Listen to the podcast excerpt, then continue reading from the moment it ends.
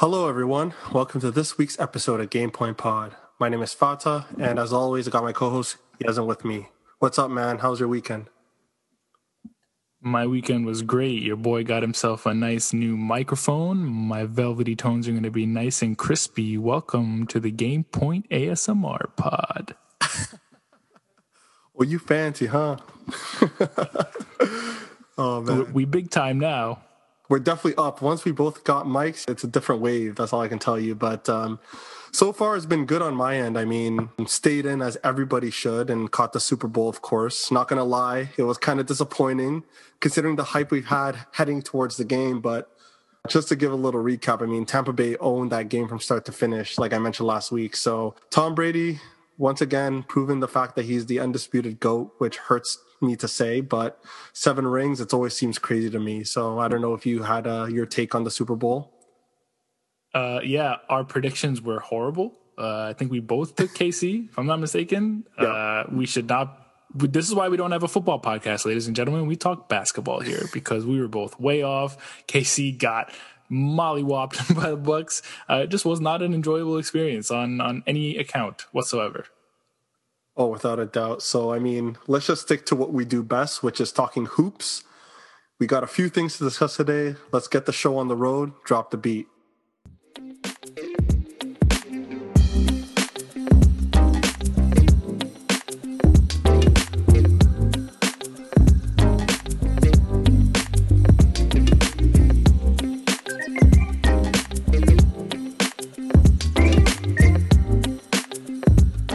This week's edition of Run That, we got a couple questions that we would like to discuss. The first question that we want to debate on is what the hell is going on with the Mavs? As we can see, the Mavs are clearly struggling early in the season. Is there a chance they can turn things around? So uh, I'm going to turn this over to you, Yazin, if you want to chime in. Yeah, we both kind of thought that the Mavs would be a pretty good team this year, and we both had Luka Doncic as our MVP uh, in the preseason, uh, and it's just not coming together as quickly as we thought they would. Uh, they're currently 14th in the West, so they're not the worst team by a long shot. But when you have Luka Doncic, you'd expect them to to be competing. Uh, you know, we saw them against uh, Golden State, and they somehow survived a 57 point barrage by Steph Curry. Just an oh, unbelievable showing. Yeah, just I mean, he, I think he had shot 11 for 18 from three. Like he was just on point as he has been all season. But Luka stood there and took it blow for blow, and you know he I think he put in uh, over forty points, and he had a clutch three near the end. But the problem for me is that the Mavs just don't have enough support for Luka.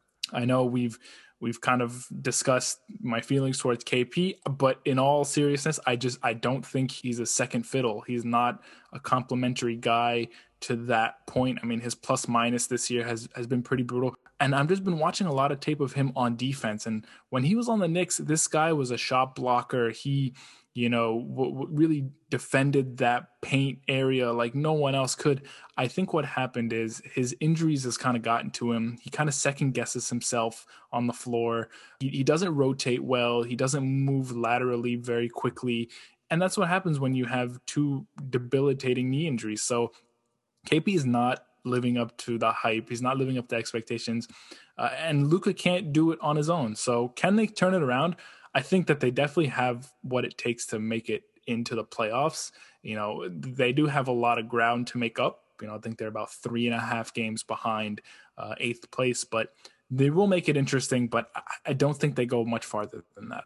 Yeah, I don't know. Just getting back to your KP point, do you think that perhaps the reason why he is struggling. Obviously, injuries is a big deal, but when it comes to where he's playing on a positional level, I mean, when he was with the Knicks, maybe you might be able to kind of chime in on this. From what I remember, he was playing the five, but with Dallas, he's playing the four with Willie Cauley Stein starting at the five, I believe. So I don't know with, with regards to spacing and rotation if that is the reason why he is struggling, you know, dealing with quicker guys at the four rather than just playing him at the five. So I just wanted to kind of talk about that to see maybe that's a root cause for his struggles. Yeah, he's so when he played on the Knicks, yeah, he did spend a lot of time at the five role. Uh, Carmelo was still there uh, towards uh, the sort of latter half of his uh, tenure with the Knicks, and Carmelo primarily played at the at the four spot. Uh, yeah, he's getting beat off the ball by by by power forwards who are uh, you know at the three point line and really stretching him out. He doesn't have what it takes to move and catch quicker guys anymore. He just doesn't. You know, when when you have two horrible knee injuries like that you know your rotation your your lateral quickness is just not there anymore and when they're playing him at the four and he's having i mean Draymond Green is out there at the, at the three point line. You have guys like Anthony Davis who will stretch the floor and it'll cause him he's going to be that the fish. He's going to be the fish out of water. You know and teams are realizing that he's the fish out of the water and he and they're attacking him.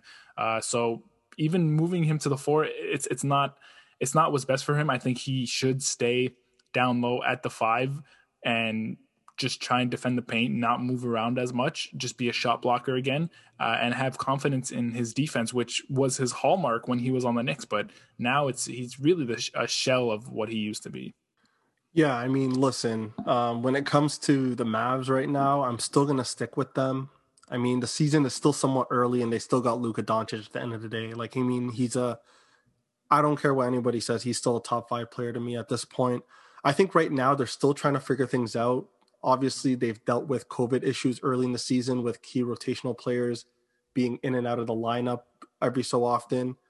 I'm aware that you can get really lost in the sauce in the West if you don't string up wins. But again, like you mentioned, they're about two and a half, three games behind eighth spot right now, and then one game behind the play-in tournament. So, mind you, there's still like five teams in the mix between them and the eighth spot. But hey, that's the West for you. So that's what you should expect being the Western Conference. However, I will say that they might be the scariest eighth seed if they do end up sneaking into the playoffs for any top team in the Western Conference. But to wrap things all up, I think they'll be fine. It's just a matter of just getting things fine tuned a bit. And obviously, if the Mavs front office can get some scoring help with Luka Doncic, I feel like that that may propel them to another level. But I feel like Luka by himself is good enough to get them into the play-in tournament at the very least, uh, and then the low seed, uh, the seventh or eighth spot. oh yeah, hundred percent. I, I think they have a lot of short-term potential, but given that they kind of mortgaged a lot to get KP, they they sent a lot of first rounders out there. I, I don't know what their long-term potential looks like, you know. Uh, so at the end of the day, can they make it to the playoffs? Absolutely, but it's it is the wild wild west right now. Uh, you, you know those lower seeds are still above 500, unlike in the Eastern Conference. Uh, so there's a lot of competition that they're going to have to go against, and you know they lost I think six or seven in a row just about a week or two ago. You can't string those kind of losses in a shortened season. This, is a shortened season, so every game really matters. Uh, is this um, Golden State game indicative of a turnaround? I don't think fully. I think they make it competitive, but I don't see if they make it to the playoffs, they're not going to be coming out the first round. I don't think. Oh, without a doubt. And the only thing that's kind of keeping me close with the Mavericks is KP's play from last year, even though I know that he ended it with a pretty bad knee injury, I believe. Uh, but he was playing pretty well for for Luka's skill set as a second fiddle up to that point where if he were to still play against that Clippers in that series, I feel like the Clippers may have been bounced out of the first round if that's the case. So, I mean, I'm still going to stick with it and see how things go. Obviously, there's a lot of time with regards to what the front office can do in terms of adding additional scoring, as I mentioned. And again, the Western Conference is literally a bloodbath. So I guess we'll see how things go. With that being said, we'll go over and uh, speak about the second question of Run That, Let's talk about those Jazz. They be going crazy. Again, they leapfrogged into the first in the West and string up wins against quality opponents. Are the Jazz contenders or pretenders? So I guess I'll start off with that. I really like the way the Jazz roster is constructed currently. I mean, they got all types of players that you can think of, right? You got your number one option in Donovan Mitchell. They got an elite big in Rudy Gobert. They got shot makers in Joe Ingles and Bogdanovich. They got a steady point guard and floor general in Mike Conley. Then you got defensive weapons like Royce O'Neale, and then again, the potential sixth man of the year in Jordan Clarkson. They have it all despite lacking superstars, and they're the, one of the most well rounded teams in the NBA. Now, we've definitely seen this story before, primarily with the Nuggets, right? You got your deep team, but no playoff resume and disappointment every year. And I get that they have guys like Bogdanovich now and others because they didn't really have them in the bubble last year, but I got to see them go deep in the playoffs to be considered a threat at this point. They got that good old regular season Raptor syndrome. So I'm going to kind of hold my horses there. Obviously, the regular season uh, success is cute right now, but I wouldn't say they're either pretenders or contenders. I think it's more of a wait and see approach on my end. How about you? Yeah, uh, I mean, I love this question because I'm kind of trying to look at it from a Shaq point of view and a non-Shaq point of view. Shaq, uh, he's the greatest of the universe. Shaq doesn't think that Donovan Mitchell has it. You know, he doesn't think that he's uh, a, franchise guy and he doesn't think that he can take him over the hump. And I tend to kind of agree a little bit. I haven't seen everything out of Donovan Mitchell that I want to see. Uh, and this also could be a case kind of like the Mavs, where, you know, is his supporting cast really enough to sort of propel him uh, and, and, propel the Jazz? So they are one of the best defensive teams. They're third right now in the league in um, points allowed at 105.7. They're second in the league in point differential, which means they're scoring at a high clip and they're defending really well. Um, you know, they're playing really well with one another. They have a hot streak going. They've won 15 out of 16 games, which is, is really, really quite impressive against quality uh, teams, mind you. I mean, they've beaten the Warriors, they've beaten the Nuggets, uh, they've beaten uh, the Hawks, they've beaten the Bucks. So, are they contenders or pretenders? When you're comparing superstars, in the Western Conference, where does Donovan Mitchell lie? And I think that's the key is that, you know, when it comes to winning a championship, you need that bona fide superstar, number one, all NBA kind of guy. You know, you've seen it with the Lakers with LeBron. You saw it with the Raptors with Kawhi. You saw it, you know, with with teams just having ultimate game changing superstars. Where does Donovan Mitchell rank there? And if if we think he ranks in the top ten, top five, then maybe yeah, contenders. But if we don't, then he's going to be, get canceled out uh, by some of these, you know, bigger superstars, and we might not see them go far. So it remains to be seen. I, I lean towards a pretender right now because you know I, I don't see Donovan Mitchell as you know when you name the top guards. I mean, last week we even looked at our top All Star picks. He wasn't he wasn't either of our starting guard when when you're not even at that level, it's hard to think that you can take your team to the next level. No, I definitely agree there. And I mean, there's a lot to prove. I feel like there's a lot that Utah needs to show in the playoffs. Obviously, Donovan Mitchell did have a fantastic playoff uh, last year, right? With um, all the all the various 45, 50 point games going head to head with Jamal Murray, right? So that was something that I saw some promise in as a development of a young star in this league, but time will tell. And again, we need to really see what the Utah Jazz can do against like a tough team, especially when they head towards the second round. If they were to stay in the top four in the West, playing the likes of the Lakers, the Clippers, the Denver Nuggets when they get there, you know what I mean? So I, I really got to see what they can do. But as of right now, I'm going to stay right dead center in the middle until I see otherwise. Yeah, and like you know, when when you're comparing superstars, that's that's how you win championships nowadays is with is with superstars. And and Donovan Mitchell is a hundred percent a superstar, but to what degree are we are we judging his greatness? Is he, you know, a LeBron James, Giannis type player, or are we kind of lowering him to, you know, uh, Jamal Murray, Devin Booker, like not there yet, superstar? That's that's going to be the key for me.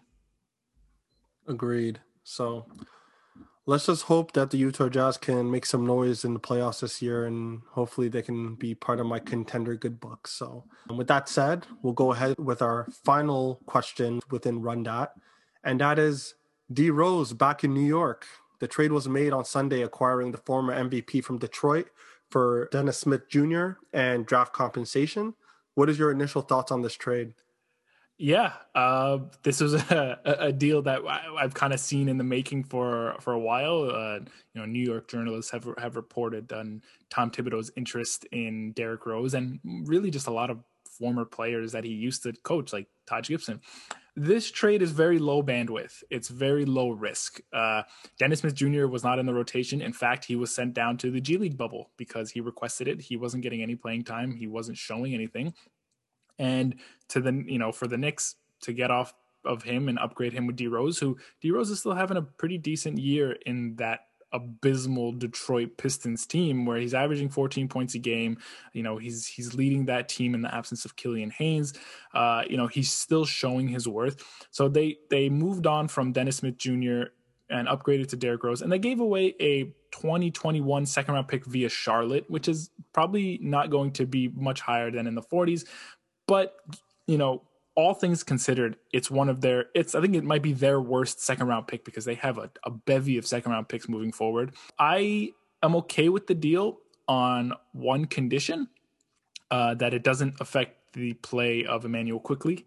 Uh, he's already kind of getting short changed on his minutes, you know, in favor of Elfrid Payton, who is still probably the worst point guard and starting point guard at least in the league right now. I don't uh, understand why they keep playing him. I, I don't get it either. Elfrid Payton, like I like he's so to me he's so washed. Like I mean, he had that those high hopes back when he was drafted by the Orlando Magic, and then hasn't really panned out. And I don't know why the the New York Knicks is still giving him an opportunity while they got other young guys in the trench willing to you know get their feet wet and you know start to build their program. So uh, yeah, I don't know to be honest. I think it's it's two things. It's uh, number one, they want to balance the young guys and the vets. Uh, that's kind of Thibodeau's, you know, his mantra. He, he's a very hard nosed coach. Like you got to earn your your keep there. Uh, and the other thing is, I think they're trying to maybe up his trade value. Um, now that you bring in Derrick Rose, uh, you have some pieces that you can maybe shuffle around and get a first out of it. I mean, if people think that Elfrid Payton is a good, solid backup point guard for a playoff contending team or championship team, maybe they part ways with a, a high second or a low first. Austin Rivers, we saw what he did against uh, Utah in both games. Uh, he he really went off, and you know some of the other games he hasn't really played well, but he's on a very friendly contract, three years, nine million dollars, uh, you know, three million a year. That could possibly be a, a great six man addition for a championship team too. So that's what I kind of take from this trade, and I'm hoping that it happens. You know, upgrading Derrick Rose and, you know, hopefully shipping out either Payton or Rivers, you know, and allowing Quickley to kind of still cook and learn from Derrick Rose. I mean, goodness gracious, he was a former MVP. Like, you know, Thibodeau coached Derrick Rose in his best years in Chicago. So uh, having Derrick Rose there will definitely help in Quickley's uh, development. Could also help him get into the playoffs, you know, having a point guard who can kind of take over. He's still relatively good. I, I don't think Derrick Rose is completely washed. You won't you won't get that from me. Uh, he's revitalized his career a little bit recently. So all in all, I'm I'm in agreement with this trade. I, I have no qualms about it.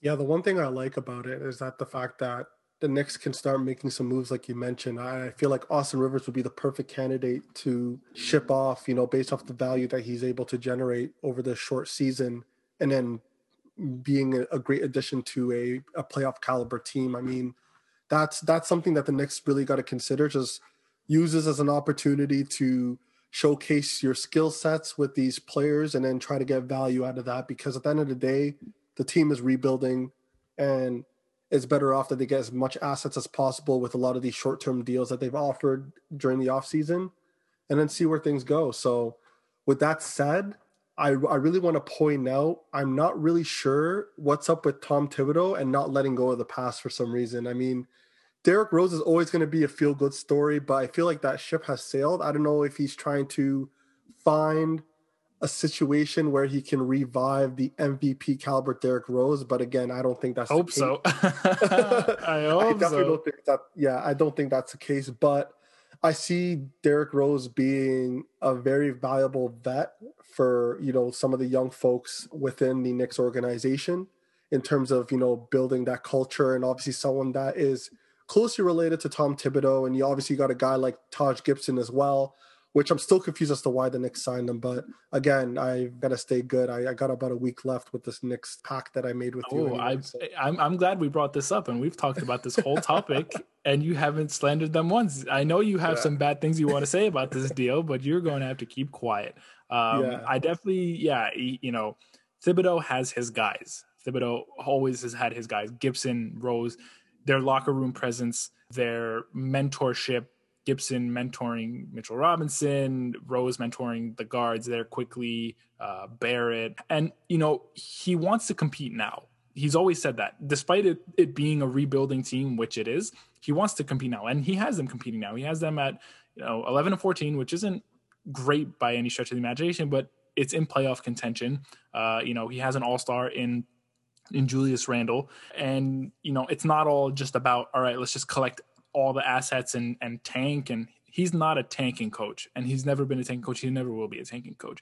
So it's going. He's going to have to strike that balance, and I think they're doing a good job right now in getting a team together right now that can push for the playoffs and also manage some of these assets to to move you know them for picks in the future, uh, sign them all to very very cap friendly deals. Uh, and try to compete now and earn more more picks for the future and, and see what happens where where you go from there. Yeah, absolutely. And the thing is, mind you, I, I do like the deal for New York, right? Obviously, Smith Jr. wasn't even in the in the rotation to begin with. Like you said, he was in the G League, and the fact they were able to flip him for a guy that can not only be a veteran presence but can also still has some juice left in the tank there with in terms of scoring and being able to be that floor general and you know coming from that background of being an MVP being in really tough playoff games and playoff series I feel like that that's really good for the young guys who again you know the Knicks are in playoff contention at this point those are the type of guys you like to have in your roster once playoff time comes around. I do like the move. The one thing I will say, like you said, with uh, Tom Thibodeau always liking his guys, what are the chances that Joakim Noah ends up coming back? Because I no. would not be surprised if no. they somehow find a way to bring him back. Oh, come on, man. This counts as you know. You see Ben Gordon coming out of retirement. No, you see uh, Brad Miller coming back, and how dare you? next thing you know, this, ca- this counts. no, this counts as Knick slander. You brought the name oh, no, Joakim no. Noah up. Joakim Noah is still getting paid by the Knicks, mind you. Okay, he's oh, still God. his salary is still on the payroll, and you brought up his name. How how dare you? Hey, Joakim- hey, technically, technically, I'm roasting Tom Thibodeau and not the Knicks again, just seeing the guys like Taj Gibson, which I believe should not have a job in the NBA right now. Oh wow! The the real question is, will Tom Thibodeau be that guy and bring other guys from that legendary Bull squad back in like 2011, 2012 to try to make things happen? Oh, I mean, hey, if he brought Luol Deng back, I don't know if I would say no to that. Oh man, yeah, Brian Scalabrine, Omer Asik. I mean, oh, legend Omer Asik. Holla at your boy, CJ Watson, Rip Hamilton, mask and all, please. Oh, bro. Yeah, yeah. I mean, uh, I guess we'll see what Tom Thibodeau will do at the trade deadline. That's gonna be another discussion for another day. what do you uh, What do you think about this deal for Detroit? Uh, do you think they got, probably could have got a little bit more for Derrick Rose? What do you think? Um, I think so. I think they could definitely get something out of Derrick Rose, considering the fact that some of the playoff contending teams like the Clippers and others have been heavily interested in a guy like Derrick Rose's caliber, right? So, with that said, I don't know if Detroit has something else up their sleeve because, again, they have a logjam of bigs and front court players. I don't think they're done yet with trades. I, I guess we'll see, but that team is yeah, a mess.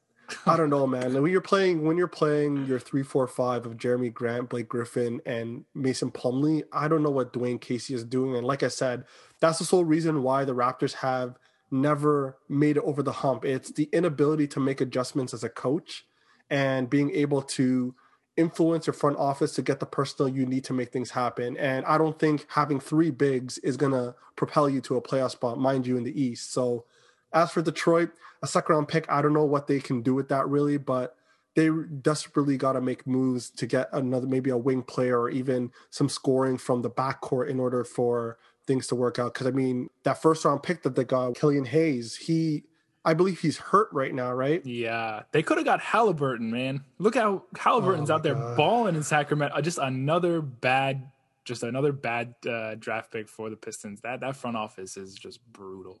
Yeah. So I mean, it is what it is at the end of the day. So I guess we'll we'll see how things turn out. I mean, there's still a lot of time from now to the trade deadline. So, but yeah, that that wraps up our run that segment. Our mm-hmm. next segment, AO moment of the week. Yo, what the? F- so my AO moment comes from the collegiate level.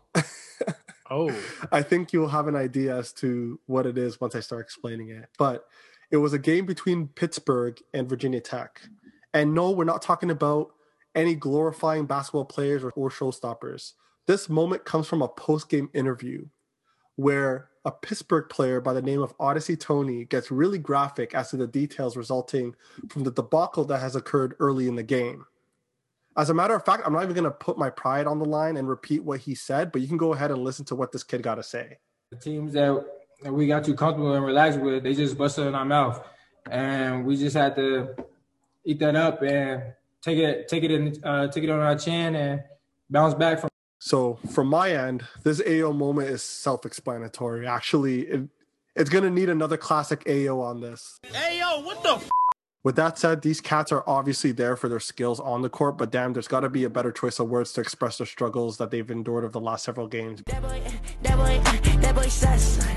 But the good thing is he secured the W, so there's that. What was your AO moment of the week? I, I'm I'm I'm still kind kind of in shock that what we just listened to. Um, that was the most borderline press conference I think I've ever heard. Uh, my goodness, I mean, wow, he painted himself a, a, a picture. Oh boy, um, my AO moment of the week, trying to you know recalibrate here, is uh, the one that kind of everyone has been thinking of. Is uh, Kevin Durant being pulled, you know, after the first quarter, I think against the Raptors last week. Uh, during Yup. because of COVID tracing and because of their new rule. I just it just doesn't it doesn't make any sense. I know we've talked about this before, but how do you pull a guy after he's already started playing? Like I know we had this whole thing about oh my goodness, they can't be hugging after the game and dapping each other up and despite the fact that they've been huffing and heaving on each other for 48 minutes.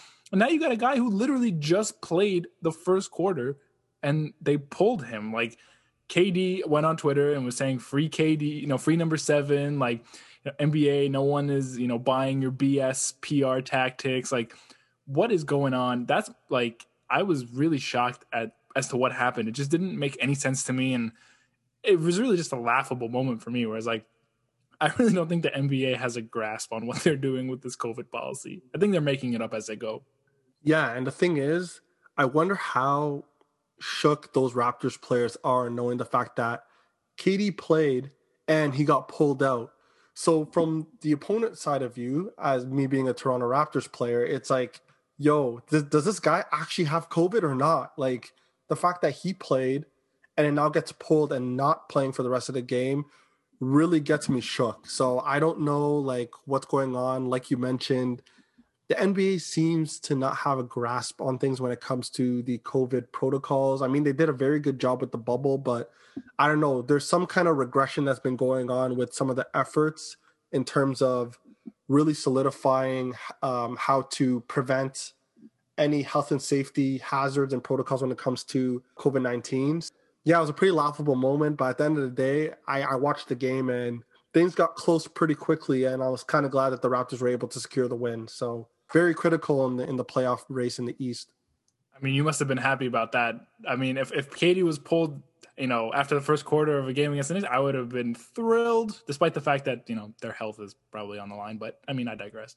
It didn't really uh, matter at that point on on the Raptors side because KD did have five fouls, so it was just a matter of being aggressive as a Raptors player and try to draw that one on one with KD and draw the foul and get him the hell out. So either way, he was either gonna get fouled out or or otherwise. And again, he didn't really do much on the floor, and I and I do understand it's because of the rhythm, right? You're taking out of your habit of your pregame rituals and things, and then you're automatically inserted into mid game, right? So with that said, I mean, I'm I'm gonna I'm gonna take everything I can get at this point, and it, a W's a W. So let's just hope that the NBA is able to get grasp as to what the COVID protocols will be, and we'll see where things go. All right, so that wraps up our AO moment of the week. Our next segment, games of the week. I love this game. So my game of the week is actually occurring on Saturday, February 13th, which again is a rematch of the season opener. And now we got James Harden in the mix. It is the Nets versus the Warriors. However, everyone seems to forget how lethal primetime Saturday Steph is. The Warriors are definitely making a positive turn this season so far as they're finally getting some big contributions from Kelly Oubre and Andrew Wiggins. Considering how inexistent the Nets defense is, we should be in for a show. So looking forward to the Nets and Warriors. How about you? And con- considering considering how much smack, how much vitriol you talked about Kelly Oubre and Andrew Wiggins in the beginning of the year, and now here you are touting how they make this a prime time matchup. Hmm. Hmm. That- Hey, well, well, Respect. I'm not. I'm not really glorifying anything. I'm just congratulating them on actually doing their jobs. Right. The last co- the last couple of games, or at least over the course of the season, they've been virtually non-existent. So if it means that you know I'm giving them a round of applause for actually contributing, then so be it. We can call it glorifying then.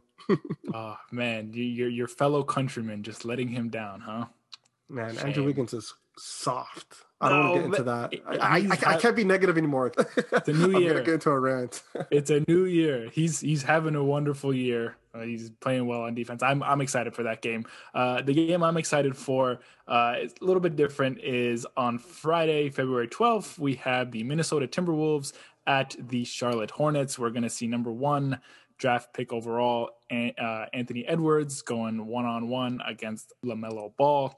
Lamelo is really running away with this Rookie of the Year. Uh, I, I don't see anyone touching him at this point. I mean, you know, all you know, all things considered, you know, I, I do love how quickly he's been playing, but he's just not going to get the minutes enough to win Rookie of the Year. Uh, you know, if you're looking at like a per 36, maybe, but Lamelo is getting the playing time. He's now starting. He's having highlight reel play after highlight reel play, and not only that, he's he's being efficient. 34 points, career high last week. I mean, this is the same guy who you know was just absolutely killing guys in in Australia, killing guys in um, you know in Europe at 16 years old, and everyone was talking about oh you know Lavar Ball this, Lavar Ball that, and they really overlooked the talent of this guy. This kid grew, had a huge growth spurt, changed his game up. He wasn't chucking it from half court like he was when he was a you know a freshman. wasn't cherry picking he's improved his game so much. He's the best ball brother right now, clearly by far. Um, you know, once he becomes like a really stout defender, this guy could be one of the best point guards in the league. You know, while he plays, so I love watching him play. It's very fun to watch him play. Watching him against Anthony Edwards is going to be fun because Anthony Edwards is another guy who, if you give him enough time, if you give him enough minutes and give him enough plays, he will, you know, he'll really go off as we've seen thus far. You know, he's playing right now with D'Angelo Russell, so you know, it's kind of give or take as to how much you know, you know, run he really gets. Uh, but it's going to be a fun matchup to watch both of those guys go one on one, and they're always going to be forever linked. You know, when you go one and two, you're always going to remember the, these guys. Without a doubt. The one thing I will say is never, ever, ever bet against BBB, Big Baller Brand. You already know how it goes, man. Like I already already know that Lamelo Ball was going to be a problem. Lavar Ball has told us from time that Lamelo is going to be the real deal. With Lonzo, it's quite unfortunate to say the least. I thought that he might be able to pick It's up from where he left off. I mean, like he did he did start off the season quite hot, but he kind of cooled off. And I don't know maybe if he needed he needs a change of scenery. Uh, I'm not too sure at this point. I don't know if it's mental, whatever the case may be. But anyway, I'm really excited for that uh, matchup between Anthony Edwards and Lamelo Ball as the as the one and three pick in the this year's draft. And yeah, I mean Lamelo Ball has been hooping, like you said. I mean, 34 points, very efficient, and I feel like that picked off right when he was inserted into the starting lineup for the injured Terry Rozier. So I don't know if Charlotte is going to get into an awkward situation where they're going to have to figure out what they'll do with their starting rotation, whether Mhm. one of those guys will be traded, maybe a Terry Rozier trade to the Clippers rather. You know, what I mean, there's a lot of endless Ooh. possibilities because they do have a, a pretty, I wouldn't say decent backcourt, but they at least they have pieces to move around. So Yeah, we'll definitely see. Yeah, and let, I stand corrected. Lamelo Ball was the number three pick overall. Yes, I'm sorry, James Wiseman. I'll never forget that again. But the top two guards taken. Yeah, yeah, that's fair. That's fair. So, yeah, we're looking forward to these two games, and uh, let's let's hope that we that we see some crazy battles going on. So we'll go ahead to our last but finally not least blog boy talk.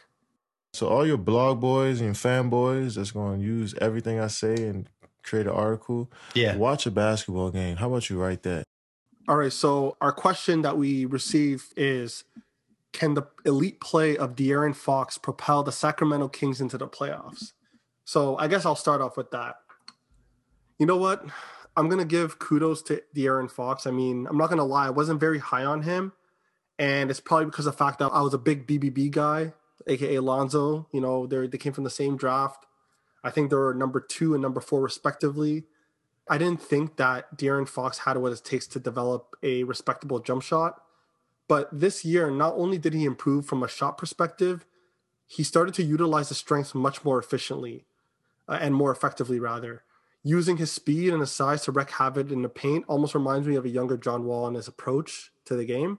And he's been putting up monster numbers to say the least with this 36 point outing against a tough Clippers squad. Now, again, I gave him his flowers. You know, he's been doing fine from a development standpoint as being a young star in this league. But that's the only thing he'll get from me at this point. In terms of the playoffs, I don't see the the Kings doing much really. Their roster is just very weird. I mean, they have odd players with some potential, and I don't know if there's untapped potential left. You got guys like Buddy Hield, Marvin Bagley, you got Harrison Barnes. You got a lot of these guys. I just don't know like what their identity is in terms of the Sacramento Kings roster, right? So, and obviously we do know that the Kings aren't the best in bringing out the best out of their players. Halliburton has been the odd man out in terms of his ability to produce right away, being a top pick. So, in terms of them making the playoffs, I'm not too sure. It might get a little cute for them to go into the play in tournament, but as for getting to the playoffs, I highly doubt it. But again, kudos to what De'Aaron Fox is doing.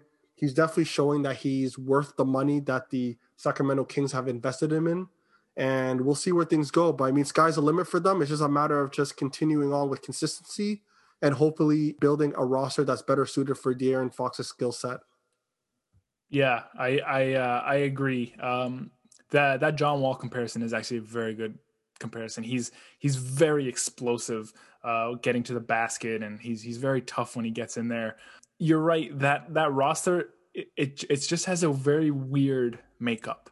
Uh, there's a lot of guys there who high picks, high promising players, and you just don't know where everyone fits, right? You know, you have De'Aaron Fox and, and Buddy Hield, but now with the emergence of Tyrese Halliburton, is Buddy Hield still going to be there? He's still owed a lot of money. You know, does he fit? You have Harrison Barnes there, who, you know, had a very had a lot of promise when he was drafted out of UNC, um, and I guess because he started off his career with Golden State and was really a role player, he's kind of fit into that that that role really just to say the least where mm-hmm. he's he's not he's not looked at to be the the top guy he's not even looked at to be the second guy anymore uh, marvin bagley i mean what can you say about bagley he's cursed he's going to be cursed forever because they took him over Luka Doncic. Uh, he, he, still, I still think he has the potential to be a starting power forward. Uh, I don't know what his ceiling is. Um, you know, his floor though seems very, very low, which might not bode well. At center, they're kind of it's like a hodgepodge of guys. You know, you have Richaun Holmes. They re-signed Hassan Whiteside, uh, Bjelica.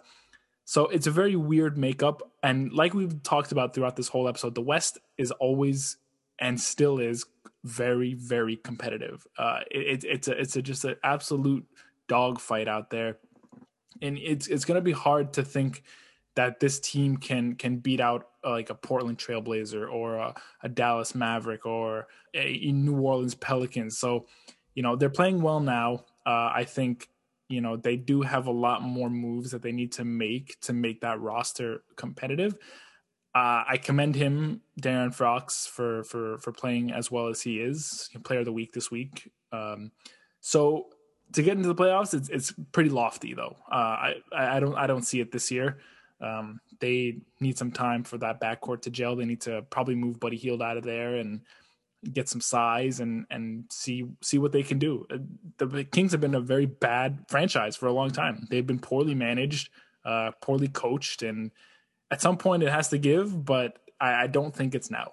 Yeah, and just based off the reputation alone, it's definitely a place that free agents will never look at. So they're going they're definitely going to have to figure out a way to get creative uh, within the trade market, of course, and bringing in any kind of help, primarily on the wing or even the big, to solidify that that core and and then hopefully try to hit the draft. I think the one thing they really got to do is first, again, bring those pieces that can help the roster, either through veterans or any kind of stars um, that they can acquire. And then number two, fire the development staff and bring in guys that can actually develop players. Because I feel like, like I mentioned, Halliburton and Fox, I feel are players that are anomalies in terms of how fast they've developed. But I feel like in general, I don't think it's going to be something that the Sacramento Kings would try to make these players much more suitable for their likings. Yeah, agreed. Yeah, that that team is not a free agent destination by any means. If you're going to go out to California, you're not going to go out to Sacramento. Um, it's No not doubt. LA. Uh, it's not even San Diego. It's not even Anaheim. So they got to build through the draft. They got to build through trades. Uh, they're uh, heading in the positive direction, but I mean, when you're at the bottom, there's only one direction you can go is up. So uh, maybe not this year, but I mean, hey, they're heading there. Yeah, I mean, as long as they can show some positivity in terms of where they're heading, that's all that really matters as a franchise. Absolutely. So, with that said, that caps off our episode. Thanks for tuning in. Don't forget to like, subscribe to our podcast, GamePoint Pod on IG and GamePoint Pod underscore on Twitter. We are both on Spotify and Apple platforms. Please add reviews if you can. That'll be greatly appreciated. Is there anything you'd like to add, Yasin, before we end off? Yeah, I mean, uh, you know, just let me know if uh, you, know you want this to become an ASMR podcast now. Um, if you guys want me to eat something on my microphone and chew some ice or something, holla at your boy. Just let me know. It'll be the highest of quality just hearing that ice crumble. Highest of quality, highest of quality. Yep, and uh, I'm hoping once we do get our followers to 100 on Instagram, uh, I'm looking to do a contest, right? Make things more fun. As for the prize, we're going to keep that a secret. So if you have a chance, hit that follow button on IG as well as hit that follow button on GamePoint Pod underscore on Twitter. That'll be greatly appreciated, and then we'll see what we'll do with the contest. So stay tuned on that. Follow, follow. Yes, sir. So with that said, we'll end it off. That's game.